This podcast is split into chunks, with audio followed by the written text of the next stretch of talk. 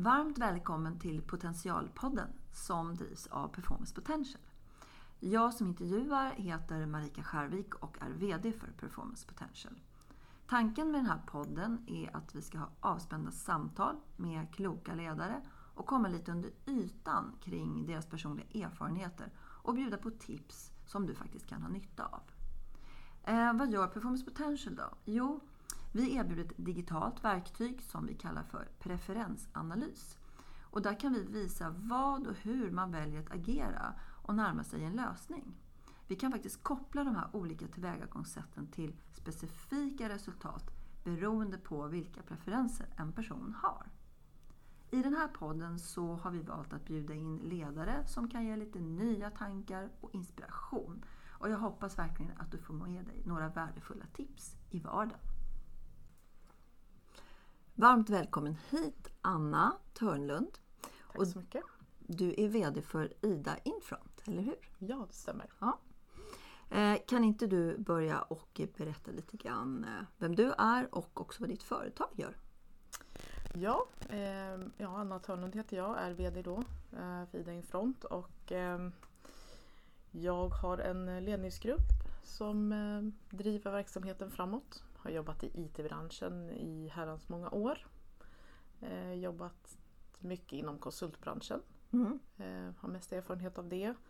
Eh, ledarskap i nästan lika många år, inte riktigt men eh, jag har jobbat som ledare och chef i ja, 15 år. Mm. Eh, över på det kanske. Vad gör, vad gör eh, Ida Infront då? Ja, men vi eh, driver utvecklingen av nästa generations hållbara informationssystem. Mm. Eh, och det låter ju kanske, vad betyder det? Eh, det Ja, är vad en, betyder det? precis. Med det så menar vi att vi jobbar långsiktigt med både, både våra kunder och våra produkter för att Mm. de ska eh, funka när det sker förändringar i krav och omvärlden. Eh, men att vi är där då hela tiden långsiktigt. Mm.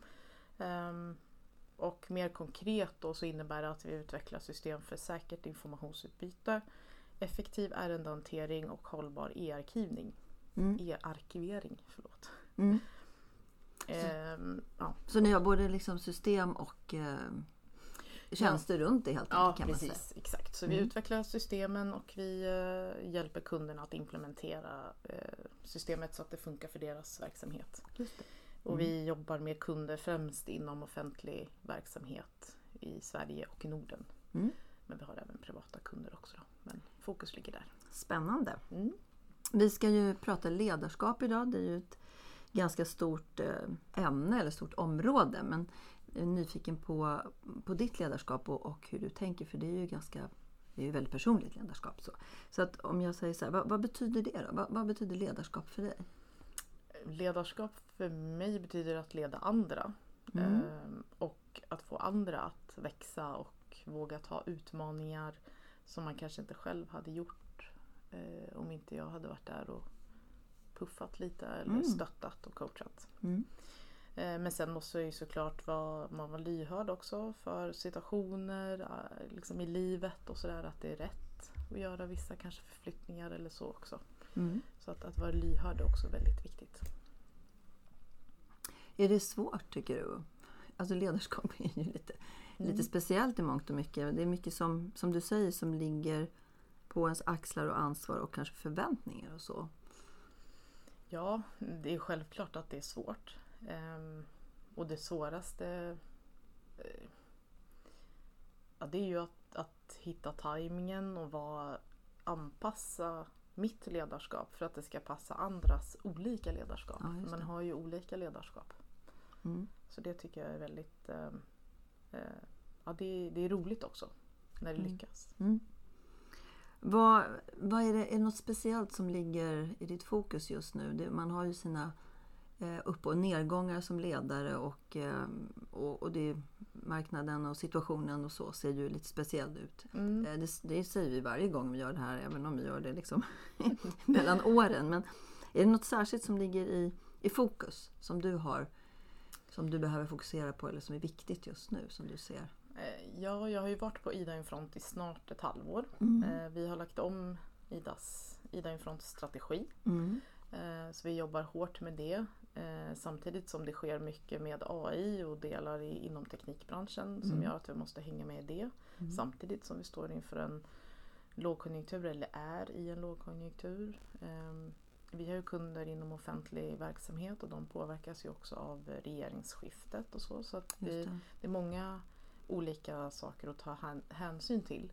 Eh, Och då är det extra viktigt tycker jag att ha en tydlig strategi. Att det här är det vi jobbar åt. Mm. eh, Åt det hållet och den riktningen. Mm. Och då gäller det att ha lite is i magen. När det blåser så gäller det att våga ta beslut som är långsiktiga också och inte bara kortsiktiga. Nej. Eh, Så fokus är väl att få ihop också ledningsgruppen, eh, ett nytt team, mitt team. Ett jättebra gäng verkligen. Eh, Så det är roligt att få, att få liksom förmånen att leda dem Mm. i Mm. den här nya strategiska resan som vi gör. Det låter som att du, vad ska jag säga, lägger jag värdering i det, men det låter som att du jobbar med alla de frågor som också är väldigt roliga i ledarskap. Absolut. Även om det är många på en gång, tänker jag. Ja, Ja. Mm. Ja, och det är ju som att navigera i ett eh, hav som eh, gungar åt olika håll och man får parera. Och det är Mm. jättekul. Mm. Och det är ju viktigt också att ha roligt. Det tycker Mm. jag. Att man skratt, skrattar på jobbet är väldigt eh, viktigt. Mm. Du var lite inne på det, Sam, men jag tänker vad, eh, om du skulle utveckla det kanske lite mer, ditt, ditt ledarskap, vad vill du vad vill du att det ska representera? Om man, säger som, om man pratar om Anna som ledare, vad, vad skulle man säga då? Eller vad önskar du att man skulle säga då? Jag önskar att man ska säga att eh, man får mycket eh, eget ansvar. Man Mm. får ta eget ansvar. Man får eh, lösa sina ja, problem eller utmaningar eller chefskap på det sättet som, som passar en själv. Mm. Eh, men så jag lägger inte mig i, i huret utan Nej. mycket kring att man diskuterar vadet. Och sen finns jag där som stöttande och bollplank och så. Mm. Så jag gillar att leda genom andra. Det är väl det som jag gärna vill bli. Jag tänkte säga ihågkommen för. Men Ja, ja absolut.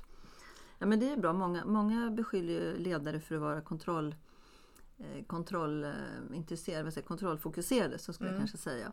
Så det var lite befriande att höra, höra kanske ett annat resonemang kring det Ja. där. Sen kanske det är en myt i och för sig att chefer är, är kontrollfreaks. ja, det beror nog på hur man är. Men eh, vi brukar skämtsamt säga hemma eh, när jag tycker att det blir för mycket kontroll. eh, Då brukar jag säga att vadå, kontroll är bättre. Till lite bra men kontroll är bättre. Ja, Och så vill jag vara tvärtom då. eh, Till lite bäst. Kontroll ja. bara i nödfall. Ja, det är väl klokt, tänker jag. Exakt. Ja. Ehm, om du eh, tänker att du, ja, du går hem från jobbet efter en dag och så känner du dig riktigt nöjd. Vad, vad har hänt då? Ehm, är det något speciellt som du känner att det har inträffat någonting eller har varit någonting som, mm, det här var en bra dag liksom, som ledare? Ja, det är väl just, jag återkommer till det, men det är ju att vara det här när man ser andra som jag har coachats lyckas. Mm. Eh, och då på något sätt så, så tänker jag att om, det, om de lyckas då innebär det ju att jag lyckas med mitt jobb. För mitt jobb är ju att leda. Eh, sen är det såklart att vi att företaget måste gå bra och allt det där och Mm. att vi liksom får nya kunder och kan hjälpa dem. Då känns det också jättekul. Och när man får goda eh, utvärderingar från kunder. Det är ju det bästa ultimata eh, betyget på att vi som företag gör ett bra jobb. Men då är det ju inte kanske mitt specifika ledarskap som har gjort det. Inte kortsiktigt i alla fall. Eh, men ehm, det är ju ett betyg på att, att vi gör rätt saker och att vi har att våra kunder gillar oss helt enkelt. Mm. Och att du har varit med och påverkat förstås. Ja, exakt. Eh, Absolut. ja. Ledarskap handlar väl kanske väldigt mycket om att få eh, påverka Ja, i olika former. absolut. Visst är det så? Mm. Eh, Jag tänker på, det, det är alltid någon extraordinär situation. Det, det är faktiskt en reflektion, reflektion här efter att ha haft de här samtalen med olika personer väldigt länge och så. Mm. Eh, Så det är alltid extraordinära situationer faktiskt av lite olika art. Då. Men har, har du något tips? Du har ju varit med länge menar jag. Du har ju också varit med i, Mm. i alla möjliga situationer som har varit både eh, affärsmässigt, ekonomiskt och ledarskapsmässigt. Så har du nå, hur har du gjort? Liksom? Hur har du hållit huvudet kallt och hjärtat varmt höll jag på att säga. Men, Mm. mm. Ehm, Jag tror att det är viktigt när det blåser riktigt storm och, och kris att, att vara tydlig. Att våga fatta snabba beslut. Mm. Eh, Sen också våga ombestämma sig och säga att det här beslutet var rätt då vid det Mm. tillfället och sen kunna då ändra beslut och inte vara rädd för att ah, hur ska det här framstå? Utan verkligen vara tydlig med att det här beslutet fattade vi då. Eh, För jag tror att människor och organisationer behöver tydlighet. Eh, Vi har ju Mm. dessutom väldigt stort ansvar gentemot våra kunder och då måste det vara tydligt mot, alltså med våra kunder vad som gäller och händer i organisationen. Mm. Ehm, med det sagt så ska man ju såklart inte fatta liksom helt eh, liksom att det ska svänga hela tiden. Men jag tror att om man står och velar för länge ehm, så är det en fara. Då blir det osäkerhet och då upplever man stress i organisationen. Mm. Ehm, samtidigt ha ett lugn, visa medmänsklighet, visa hjärta som du sa. Ehm, att säga att man är där. Ehm, för mig under pandemin så var det väldigt mycket att, att hela tiden kommunicera ehm, och vara tydlig med att jag finns här. Ehm, Mm, Allt mm. flyter på nästan som vanligt. Även om det blåser runt om så finns det en trygghet och en vardag där i något man känner igen. Mm. Jag tänker det eh, är, nu generaliserar vi lite här, men, eller jag generaliserar lite här. Ehm, är det så att det kanske är många ledare som, är, eh, som inte är tydliga, som är ganska otydliga? Vad tänker du om det? Eh, ja, Att man inte vågar fatta beslut eller att man är orolig för att man ska... mm. Ja.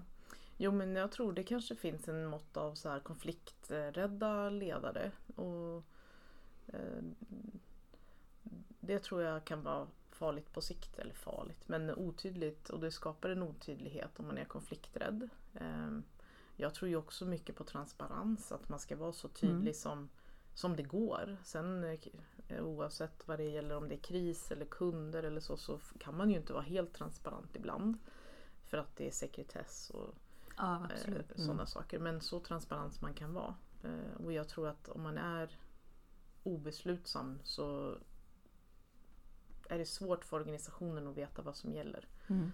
Det skapas en oro som, som inte behövs. Mm. Så jag tycker att det är bättre att fatta ett beslut och sen fatta ett nytt beslut om det inte funkar. Ja, att, att det, är bättre, det är bättre att få ett beslut som, som man inte gillar än att inte få något alls. Ja, Kanske. Ja. ja. absolut. Eh, men man brukar säga att man lär sig av sina... eh, Man lär sig inte av, av det som går enkelt utan man brukar lära sig av det som är lite mer utmanande. Är det någon situation som du har varit med under åren i- ditt ledarskap som du känner det här var, det här var extra, extra utmanande och att du på något sätt också kanske har tagit med dig den lärdomen? Om du, så att säga, vad, vad lärde du dig och vad, har, du något exempel på en sån situation? Eller kanske flera situationer som du har varit med om. Som har varit svårt. Där du har fått liksom tänka till lite grann och så. Mm. Mm. Ja, nej men eh, det finns ju... Jag tror att man lär sig hela tiden på jobbet. Mm. Eh, och det, hur mycket av det kunde jag... Jag kan idag, när jag gick ut skolan till exempel, hur mycket har jag lärt mig? Hur, är, hur ser ut, inlärningskurvan ut? Eller vad har jag lärt mig och tagit med mig? Men, nej, men det, det har väl hänt en massa saker. Ehm, jag tror att ehm, när man har mycket system att jobba med så är det såklart att det har hänt en del saker som, är, eh, som påverkar många människor om systemen står stilla. Ehm, och där eh, har det ju varit väldigt mycket av förväntanshantering Mm. och information. Så det är ju någonting verkligen som jag tar med mig att det är bättre att informera en gång för mycket än en gång för lite. ja, ja. Ehm, och just ledarskapet hänger ihop med det då, att Mm. man vågar informera och att det ska vara så transparent som, som situationen medger är ju väldigt viktigt. Eh, och det tror jag kan, kan appliceras ja, på många saker. Mm. Ehm, jag vet ju själv hur man frustrerad man är om, om tågen står still och man inte får någon information. Eh, Ja. Men så fort man får information så känner man att man är med, man blir sedd eh, och man, det är någon som bryr sig. Mm. om situationen. Mm. Ehm, Så oavsett om det är dåliga nyheter eller bra nyheter så är det viktigt att, att eh, hela tiden informera. Mm. Eh, Och det låter kanske inte så som ett värsta stalltipset men, men jag tror att det är väldigt viktigt. Mm. Vilka situationer man än eh, befinner sig i. Tror jag, jag, tror att det är svårt eh, med transparens och sanning. Att man är rädd för att säga som det är. Därför så krånglar man till det för sig. Mm, jo men det tror jag. Mm. Ehm, och det är, man tror att man skyddar eh, den andra parten om det är en organisation eller ledningsgrupp eller Ja, precis. Ehm, Mm. Sen kan, man, kan det vara så att man som ledare, eller det är ju så att man sitter på information som man inte kan delge. Ehm, men då, de flesta förstår ju det. Att, Ja. att det handlar om timing också. Mm. Men så mycket som det bara går så tycker jag att man ska vara transparent. Sen kan man ju säga det på olika sätt också. Det är ju också ett, en, en, eh, ja, en skill att kunna förmedla budskap på olika sätt. Ja. Men kan det vara så att jag tänker att man, sky- man skyddar någon som du var inne på eller man skyddar, man skyddar någon eller man skyddar något Mm. och att effekten av det blir den motsatta. Mm. Det vill säga att det man hade tänkt sig att man inte skulle åstadkomma blir istället precis tvärtom. Liksom. Mm. Har, du, har du sett exempel på det? Inte, inte kanske vad du själv har gjort men... Ja, men jag tror klassiska exempel är ju omorganiseringar. Eh, Mm. Man tror att man skyddar ja, personalen eller medarbetarna då. Mm, Eh, Att ja, men vi säger inte, vi går inte ut med informationen än. eh, Utan vi väntar. Och där har jag under åren varit Ja, jag, jag har ändrat hur jag ser på det där och, och släpper information så tidigt som möjligt. Igen, Ja. egentligen. Alltså, det är bättre att gå ut med information. Oftast handlar det kanske om att någon ska sluta eller alltså någon har sagt upp sig som gör att det blir rörlighet i organisationen. mm. Eh, Men då är det bättre att informera. Man är rädd för konsekvenserna som man, Mm. man hittar på kanske eller inbillar sig att de ska ske någonstans. Ja Mm. precis och sen att man, jag menar vi jobbar i en bransch där alla är väldigt högpresterande människor med eh, väldigt kloka, välutbildade och, och eh, kompetenta människor och medarbetare så att, att informera, eh, man måste ha respekt för att de, eh, ja, de kan hantera väldigt mycket. Ja. Mm, tror du att man underskattar folk? Ibland. Jag tänker det när du säger det du gör nu. Att, Ja det tror Ja, jag verkligen ja. att man gör. Man, man, man har någon förutfattad mening om hur människor ska reagera och så. Och kanske hur man, man utgår kanske för mycket från sig själv ibland också. Eh, Mm. Istället för att våga. Och sen fråga också. Jag är mycket för att man ska, ja men hur uppfattades det här? ja. Eh, Att man vågar ge feedback och vågar fråga efter Mm. feedback också. Mm. Eh, Det tror jag är viktigt. Mm. Det, jag tänker du, du, ehm, du har en ganska härlig inställning tänker jag. De, många är ju så, så att säga rädda för att kanske göra saker, ta beslut och så vidare. Det är ju nästan alltid man säger att det är kopplat till andra. Alltså som Mm. ledare så, så säger man att jag gör det här för någon annans skull. Men är det inte så kanske att man gör det för sin egen skull många gånger? Och är man konflikträdd så, så hittar man en, en bra, ett bra, Mm. lurar sig själv liksom i en argumentation. Mm. Um, skulle det kunna vara så kanske? Det slår mig nu när vi pratar. Mm. Mm. Ja, jo men eh, man utgår för mycket kanske från sig själv och hur man själv skulle reagera istället Ja. för att försöka sätta sig in i andra människors perspektiv. Eh, Och jag tror att som ledare om man har varit och jobbat i olika roller och sett olika människor, varit med i olika situationer så, så ökar man förmågan att kunna sätta sig in i andras perspektiv. Mm. Och det tror jag är jätteviktigt. Mm. Att inte, sen behöver, ska det inte behöva vara självupplevt tycker jag. Utan man ska kunna ha eh, en förmåga att, att sätta sig in i, i hur Ja, skulle det det. här kunna uppfattas nu. Även om jag inte själv kanske har varit med Varit i den specifika situationen. Men det är väl empati egentligen. Empati handlar ju faktiskt om att kunna sätta sig in i andra Mm. människors Mm. situation. Utan att nödvändigtvis för den skull eh, få eh, eller ha sympati. Mm. För det är Ja, faktiskt någonting annat. Mm. Ja. Nej men exakt. Ledarskap är ju roligt. I alla fall lät det så här. Mm, ja, absolut. det tycker jag nog att man ska tycka också. Men, Hur, hur gör du själv då? För att jag menar, det, när man ger mycket till andra människor så det, det ger ju förstås energi, Mm. för man får ju något tillbaks. Men det tar ju också energi. Har Mm. du några... Hur gör du för att som ener, energiera, jag vet inte vad det heter, Ja. ge dig själv ge dig själv tillbaka? Liksom. Vad gör du för att hålla dig själv i, i gott eh, schack, energischack? Ja, men jag tror mycket handlar ju om att i vardagen eh, prioritera hela tiden. Mm, Eh, och då menar jag liksom i jobbet att eh, vad är det som brinner mest nu? Vad är, vad är också den långsiktiga liksom, strategin? Hålla fast vid den. Mm. Att hela tiden känna sig grundad i, i att okej, det- man behöver inte svara på varje mail på vändande. Nej, Eh, nej. Det är inte en chatt eller ett telefonsamtal. Mail är en asynkron kommunikationsväg. Ja. Eh, Som innebär att man, eh, man liksom behöver inte ha den här stressen. Mm. Eh, Och sen så tycker jag att en trygghet i att organisationen faktiskt överlever kortsiktigt utan mig. Mm. Det är ett målsättning för mig att, eh, att kunna skapa det här självledarskapet som, som jag vill att man ska ha Mm. eh, i min ledningsgrupp till exempel. Att de känner att om jag är borta och sjuk eller på semester en vecka så är de, har de mandat att fatta besluten själva och känna att, ja, Ja. att det funkar. Mm. Eh, Så på den operativa kortsiktiga nivån så ska ju egentligen inte jag behövas. Och att skapa det och känna den tryggheten är ju ett sätt för mig att inte bli stressad. Mm.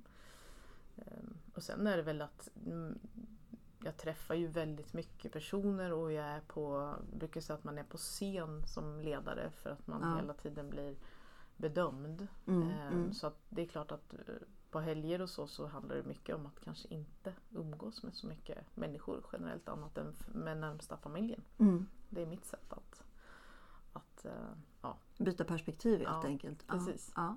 Ja. Mm. Klokt där. Ehm, vi, pratade, vi pratade om empati och så. Jag tänker att, att, att det är viktigt att ha empati. Det kanske man skulle kunna, nu lägger ju jag orden här i, i munnen då, men det kanske skulle kunna vara en värdering sådär. Ehm, är, är det no, jag tänker så, om man pratar om värderingar. Är det någonting som du känner att det här får man liksom inte göra? Man kan ju vända på frågan. Det här är mm, mm, saker som, som det går liksom utanför min, min eh, acceptansnivå. Det, det är också ett sätt att tänka kring Mm. värderingar. Vad är det som inte är eh, okej? Så Mm. Har du något sånt som du kände? Don't do this. Eh, Ja men det är ju när det blir lite så här, Dels moraliskt, alltså sådana aspekter att när det blir omoraliskt att göra vissa saker. Oetiskt och så. Oetiskt, ja, ja, precis. mm. Ja, olagligt. Men med, det ja, ja. känns ju, men det är ju självklart. Men sen är det det som jag väldigt, eh, har väldigt eh, svårt för det är när man snackar skit Mm. eh, om människor och att när man kanske nu har inte jag varit med om det men eh, om det förekommer mobbning på arbetsplatsen att man liksom medvetet utesluter människor. Ja. eh, Det har jag, har jag väldigt svårt för och haft ända sedan jag var liten. Försökt skydda dem som utsätts eh, för sånt. För det eh, ja, Mm. Exkludering i olika former. exkludering, Ja, precis. ja, det är ja. inte okej. Mm. Det känns... Ja. Då blir det... då kanske jag höjer rösten om jag skulle se något sånt. Ja, jag förstår. Nej, men då kanske du träder in och frågar vad det är som pågår Ja, egentligen. exakt. Eh, ledarskap handlar ganska mycket om medvetenhet tycker jag. Att man vet vad man håller på med och sådär. Mm. Eh, det låter ju som att du verkligen vet vad du håller på med tycker jag. Det är så. Men, men är det något, behöver man träna medvetenhet? Jag tänker, hur, hur, hur gör du det? Hur, hur, hur, du, du låter ju som att du har tränat medvetenhet väldigt Mm. länge. Ibland så gör man saker som man inte tänker på att man gör. Men Mm. har du funderat på det? Hur, hur gör du det? Ja, men jag, jag tror ju att det är att försöka stanna upp och tänka till. Hur blev det där nu? Eller varför? Nu gick det inte riktigt som jag hade tänkt. Mm. Var, vad beror det på? Efterhands, Eh, efterhands, eh, liksom. analys lite grann. Ja. Ja. Mm. Och sen kanske göra det mikro hela tiden. ja. Eh, Men sen också att ja, men när jag ska skicka långa mejl, eh, långa men lite, lite Lite längre längre, mejl. Då läser jag alltid igenom det två eller tre gånger och så Ja. funderar. Så tänka till lite Mm. Mm. extra. Eh, jag tror inte att jag har något mer, mer än så. Ja, men det är inte alla som ehm, tänker tillbaka på vad som har skett och sen funderar på varför det skedde. Det är inte så självklart heller. Nej, Mm, nej. Men och sen också så tror jag jag försöker eh, se vad andra gör. Eh, se vad andra gör bra men också vad är det jag inte håller med i. Vad tycker jag att andra gör dåligt kanske. Så, Mm, så tänka mm. så där ska jag inte göra. Nej. Det handlar om integritet tänker jag ganska mycket, eller hur? Mm. Mm. Att stå upp för, för det man tror på utan att för den skull eh, köra över andra. Mm. Ja. Det är väl lite integritet ändå? Ja. Någonstans. Absolut. Och sen Mm. också säga ifrån. Ehm, på ett lagom sätt. Mm. Hur man nu gör det. Men, men eh, det, vi har ju affärer och kunder att tänka på. Det går inte alltid att liksom kanske agera som man skulle vilja göra i, i andra situationer. Men Mm. att på ett proffsigt sätt hitta argumenten för att få Mm. fram en kanske kontroversiell ställningstagande. Mm. Eller vad det kan vara. Ja, bara, bara lite smidigt, eh, smidigt tydlig kan man säga så. Mm. Ja men exakt. kombinera de ja. två orden kanske.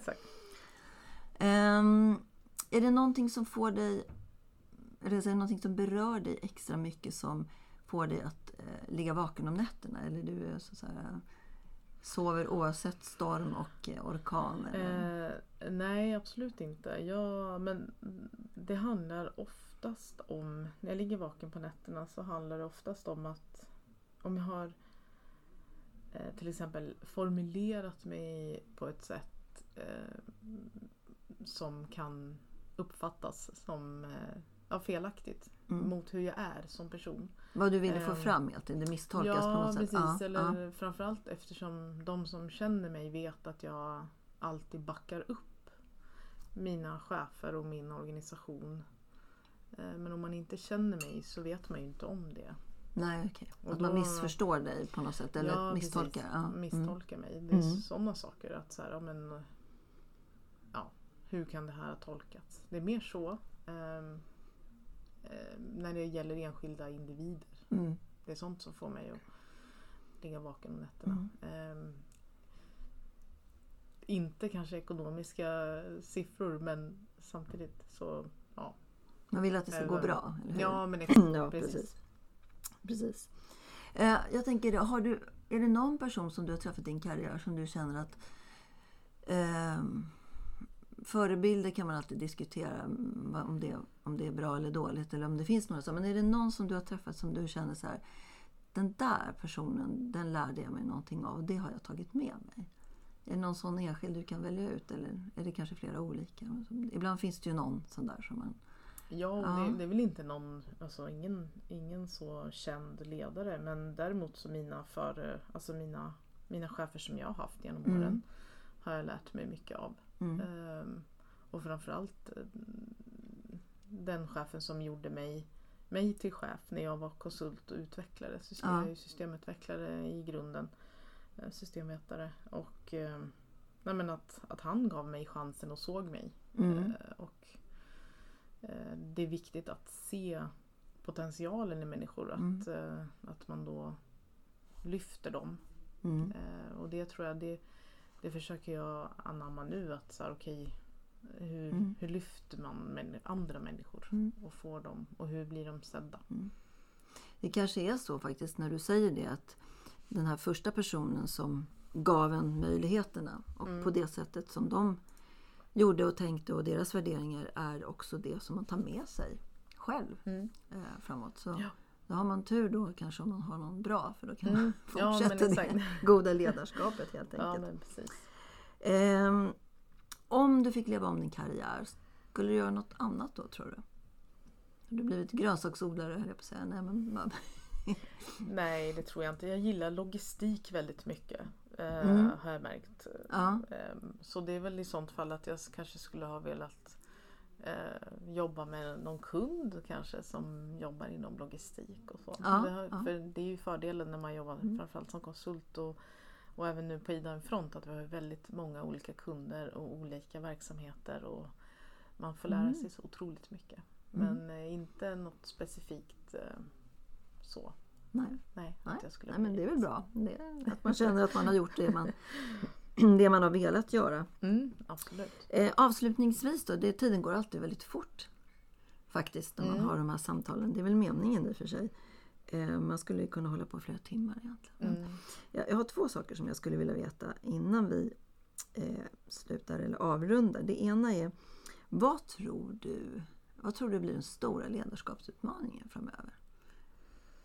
Ehm, Det är att eh, jag tror att tillit är otroligt viktigt. Alltså trust.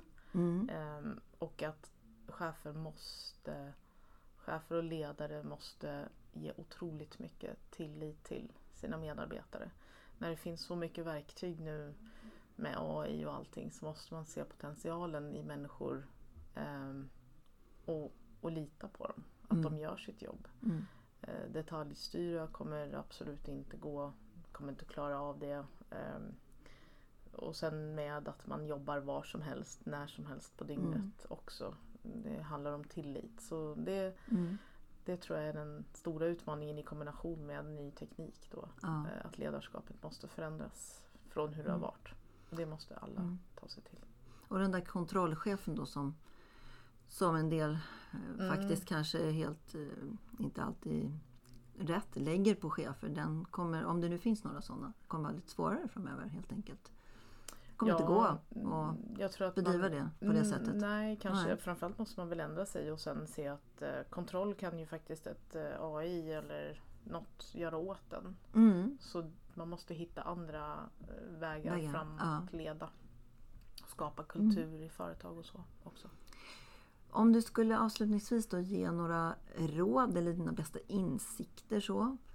Vad skulle det vara? Om du skulle skicka vidare till... eh, Eh, ja men eh, jag tror att det är dels ha roligt på Mm. jobbet. Det är väldigt viktigt. Jag vill gärna skratta. Ja. Eh, skoja. Inte på andras bekostnad utan verkligen ja, men ha roligt. Mm. Ehm, och sen ge, ge mycket frihet under ansvar så ser man effekten av det. Det är roligt. Eh, Om man ger den här självledarskapet och man ser hur människor växer genom att få ansvar. Mm.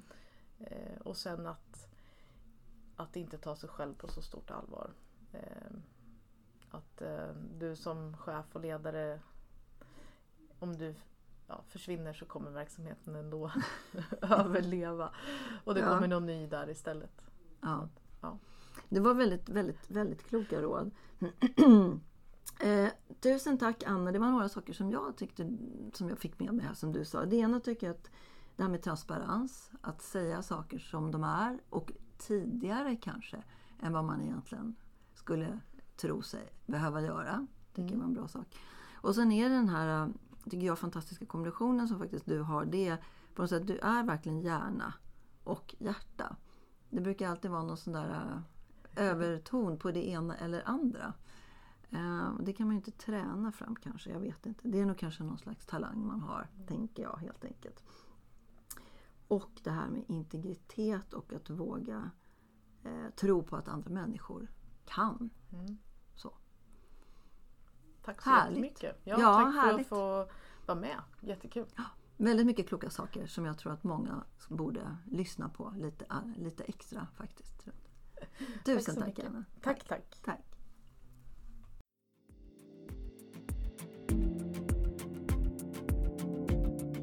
I idrottsvärlden känner varje individ till sin process för prestation och leverans ganska väl.